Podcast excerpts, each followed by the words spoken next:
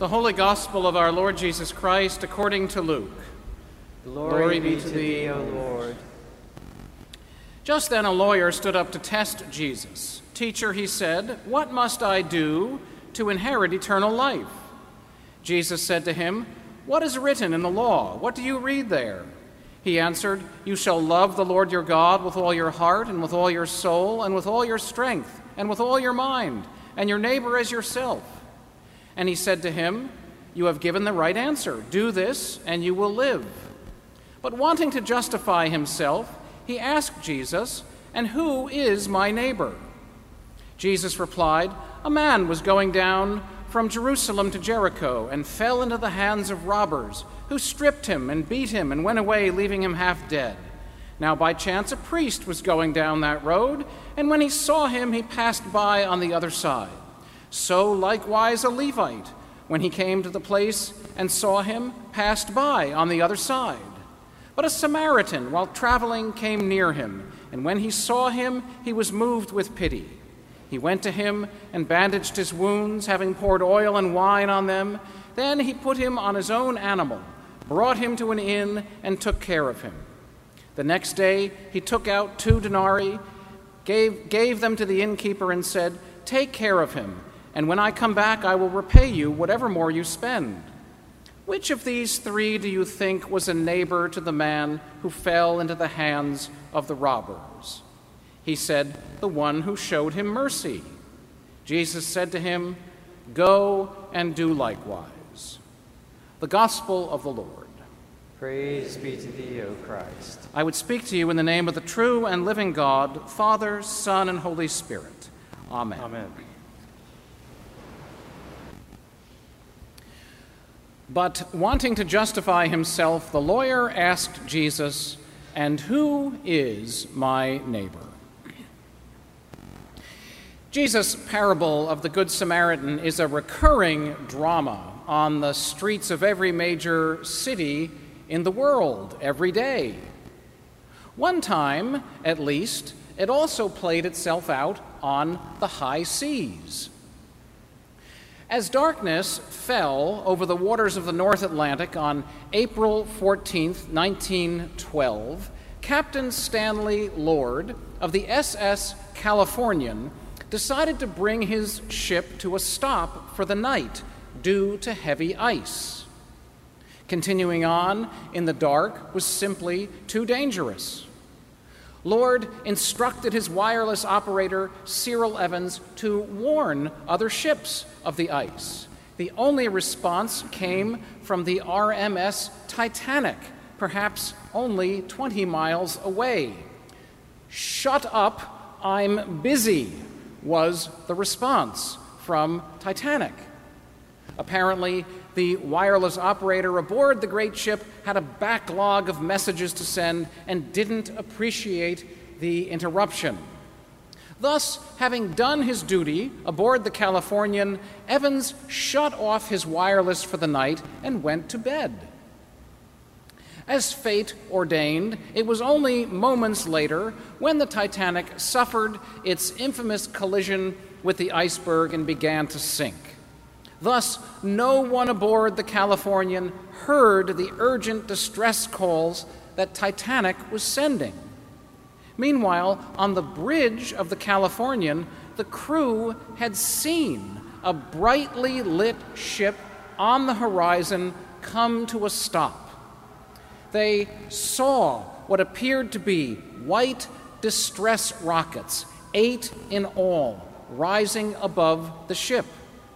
Through their binoculars, they could see that the ship was listing to starboard.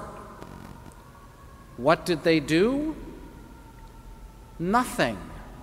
Not even wake up Evans to turn on the wireless and listen for any messages. Captain Lord concluded that the rockets were probably company lights that liners would fire to identify themselves.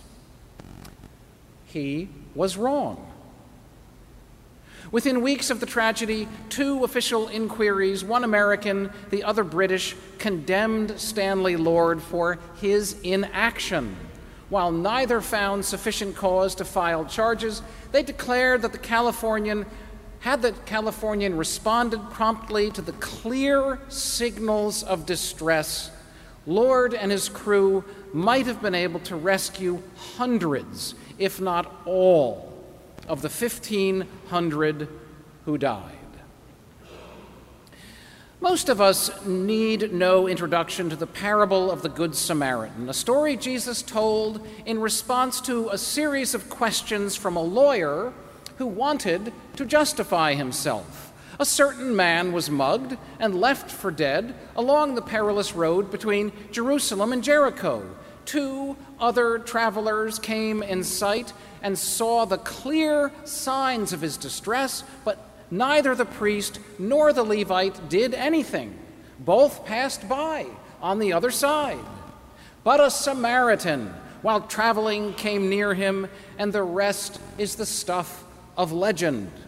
The Samaritan, the one whose race and religion were despised by the Jews, stopped and did what was necessary to save the man's life.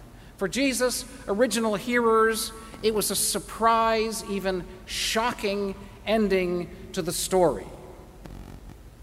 We don't hear the ending as a surprise anymore. 2,000 years of sermons and Sunday school lessons have extolled the Samaritan and upheld his good deeds. We've named hospitals after him and generally associate the word Samaritan with anyone who shows mercy. And we have vilified the priest and the Levite, like Stanley Lord, they have been condemned for their inaction. The fact is, Stanley Lord lived for another 50 years until 1962, and he would spend the rest of his life trying to justify himself. In his defense, he claimed that the ship on the horizon wasn't big enough to be the Titanic that the rockets were ambiguous, and that he was being made a scapegoat for the shipping lines and Captain Smith of the Titanic who ignored the ice warnings. Why was it, he wondered, that he was being scapegoated when the captain who ran his ship into an iceberg and wrecked it was being made a hero? Over the years, numerous books, some quite recent, have examined the case of Stanley Lord. Most of them agree with the findings of the inquiries that he was negligent. But still to this day, a vocal group of Titanic enthusiasts rise to the defense of Stanley Lord. They call themselves Lordites, and they seek to clear the dishonored captain's name.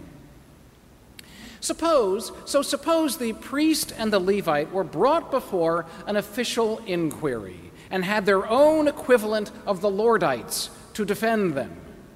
Would it be possible to clear their names? How would they explain their indifference? I would expect that they'd remind us of the dangers along the road between Jerusalem and Jericho. It was a notorious hangout for bandits and thieves. It could be that the traveler, now in distress, had heard all the warnings and chosen to ignore them. So, why should two people who exercised caution and stayed out of trouble become scapegoats? Furthermore, the injured traveler was as likely to be a decoy as he was to be a real victim. It was all very ambiguous. Press on for the priest and the Levite. These two had priorities in Jerusalem and Jericho. They passed by because loved ones and colleagues had legitimate, even more important claims on their time and resources. Imagine they were choosing their own priorities. Finally, they might claim that with a quick assessment, they saw no end to the amount of help the injured man would require. Assuming the man was alive at all and wasn't a decoy, if the priest or a Levite stopped to help, they would be sucked into a black hole of need with a gravitational pull that would swamp them, from which they could never escape. What do you think? Have we justified the priest and Levite and argued them back onto the list of biblical good guys? I didn't think so. But it was worth a try. You see, if we can justify them, perhaps we can justify ourselves. But their indifference condemns them as much as Stanley Lord's failure to act continues to tarnish his name. The Lordites will always have their work cut out for them, and so do we. You see, Jesus ended the parable by saying, Go and do likewise. What did he mean? Well, it's easy. We assume our charge is to take on the role of the Samaritan. Imagine what we could do if we sprang into action every time a situation of need presented itself. Indeed, the Californian wasn't the only ship to hear the Titanic's distress call.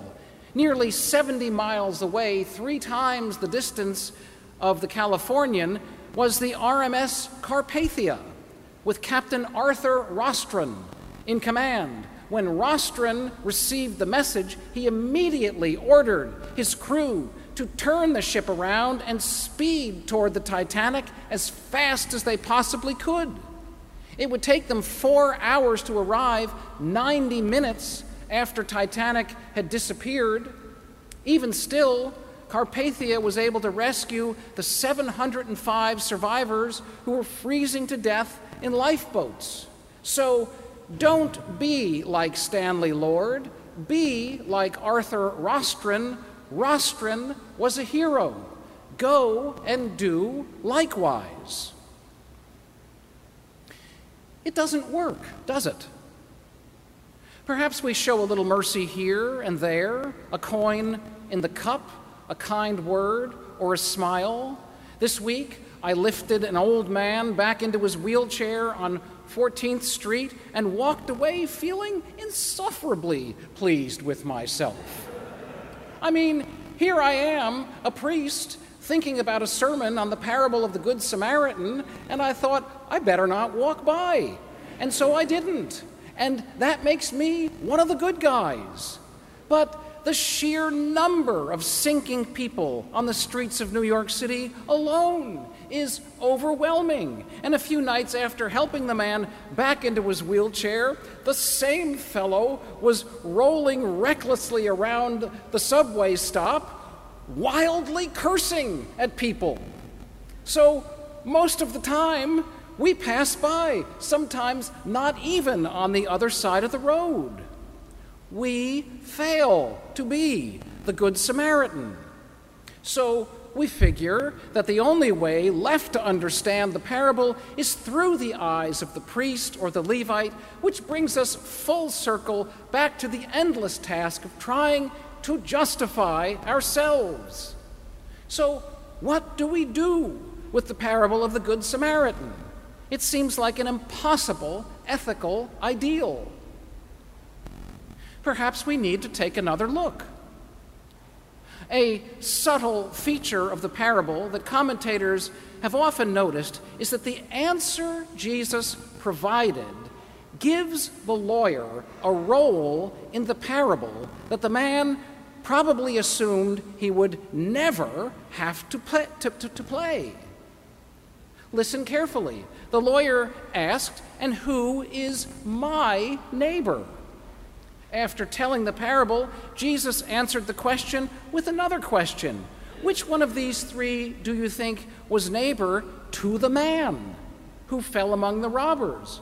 Jesus just as well might have asked, Okay, Mr. Lawyer, which one proved to be your neighbor? What Jesus was implying to the lawyer was that the Samaritan proved to be his neighbor. Thus, the proper perspective of the parable for the lawyer and for us is neither the priest, nor the Levite, nor the Samaritan. First, we all play the role of the man who fell among thieves. The lawyer is the man in the ditch who needed to be pulled out by the help of another. We are neither the indifferent Stanley Lord nor the heroic Arthur Rostron. We are the freezing lifeboat passengers who needed to be raised up to the decks of the Carpathia. In this light, the parable functions as a summary of the way we understand salvation. Death and resurrection are both within it. It encapsulates in story form the way God has raised us to new life in Christ. It illustrates how we were raised. The man in distress is all of creation, which God pulled out of nothingness and into being. The man in distress is Israel, who needed to be raised out of slavery in Egypt, rescued at the Red Sea, and brought home from captivity in Babylon. The man in distress is all of humanity that has fallen among death itself, the thief who steals and kills and destroys. We are the people who walk in darkness, but we have seen a great light, and that great light is the Samaritan who sees the affliction of the man in distress and hears his cry and comes to rescue him. The Samaritan is Jesus, who literally raises up the man from the ditch, pours on oil and wine, gives him back his life, and promises to return. So the parable bids us to look at the Samaritan through the eyes of the man in distress. It bids us to look at Jesus in the way the injured man looked at the Samaritan, or in a different time, the way the lifeboat passengers looked at the Carpathia. But it doesn't end there. The parable of the Good Samaritan doesn't allow us to remain staring at Jesus, lost in wonder, love, and praise. Instead, it goes to work on us by challenging those who have been pulled aboard ship to extend the same courtesy to others. Go and do likewise, says Jesus. All of us who know ourselves to be raised with Christ now have the opportunity to live a grateful life by being like the Samaritan. How on earth is it possible to be like him? Well, it is not too hard, nor is it too far away. Recently, I read a news story that might inspire or at least motivate us. It took place in Berlin, another great city of the world. A well dressed elderly man was using an ATM machine in the lobby of a bank when he collapsed to the floor, unable to raise himself. Over the next 20 minutes, five people were to enter the lobby to do their banking. The first four stepped over the man who was lying unresponsive between the machines. Finally, a fifth person saw the man and was moved with pity. He tried to rouse the fallen man, and when he couldn't, he called an ambulance and waited for it to arrive. Jesus said, Go and do likewise. Well, here's the motivation or the shove from behind for doing so. Thanks to security camera footage and identification through the ATM machines, the police were able to locate and arrest the four people who stepped over the man in distress. At their hearing, the district court judge leveled fines of between $2,900 and $4,300, depending on the level of their indifference. That's the shove from behind, the motivation. But now for the inspiration, the call from above to be like the Samaritan. The fifth man in the bank lobby asked to be identified only as Patrick S. In a later interview on the radio, the broadcaster asked him why he assisted the man when all the others passed by. Patrick responded, I didn't care if it was a homeless man or someone else. I call an ambulance when someone is lying on the ground and needs help. That's how I was raised, he concluded. I took Patrick's concluding phrase to be a deeply theological statement, even though I'm sure he didn't mean it that way. That's how I was raised, is a nice piece of double entendre. Think about it. Not every situation of need will have your name on it. I leave it to you to discern which ones do and which ones don't. But stay alert and be ready. The cameras are always rolling these days, and no secrets are hidden from Almighty God. When Jesus calls, I pray that you and I will be grateful participants in the recurring drama of eternal life and respond with gladness and with courage. That's how we were raised. Amen.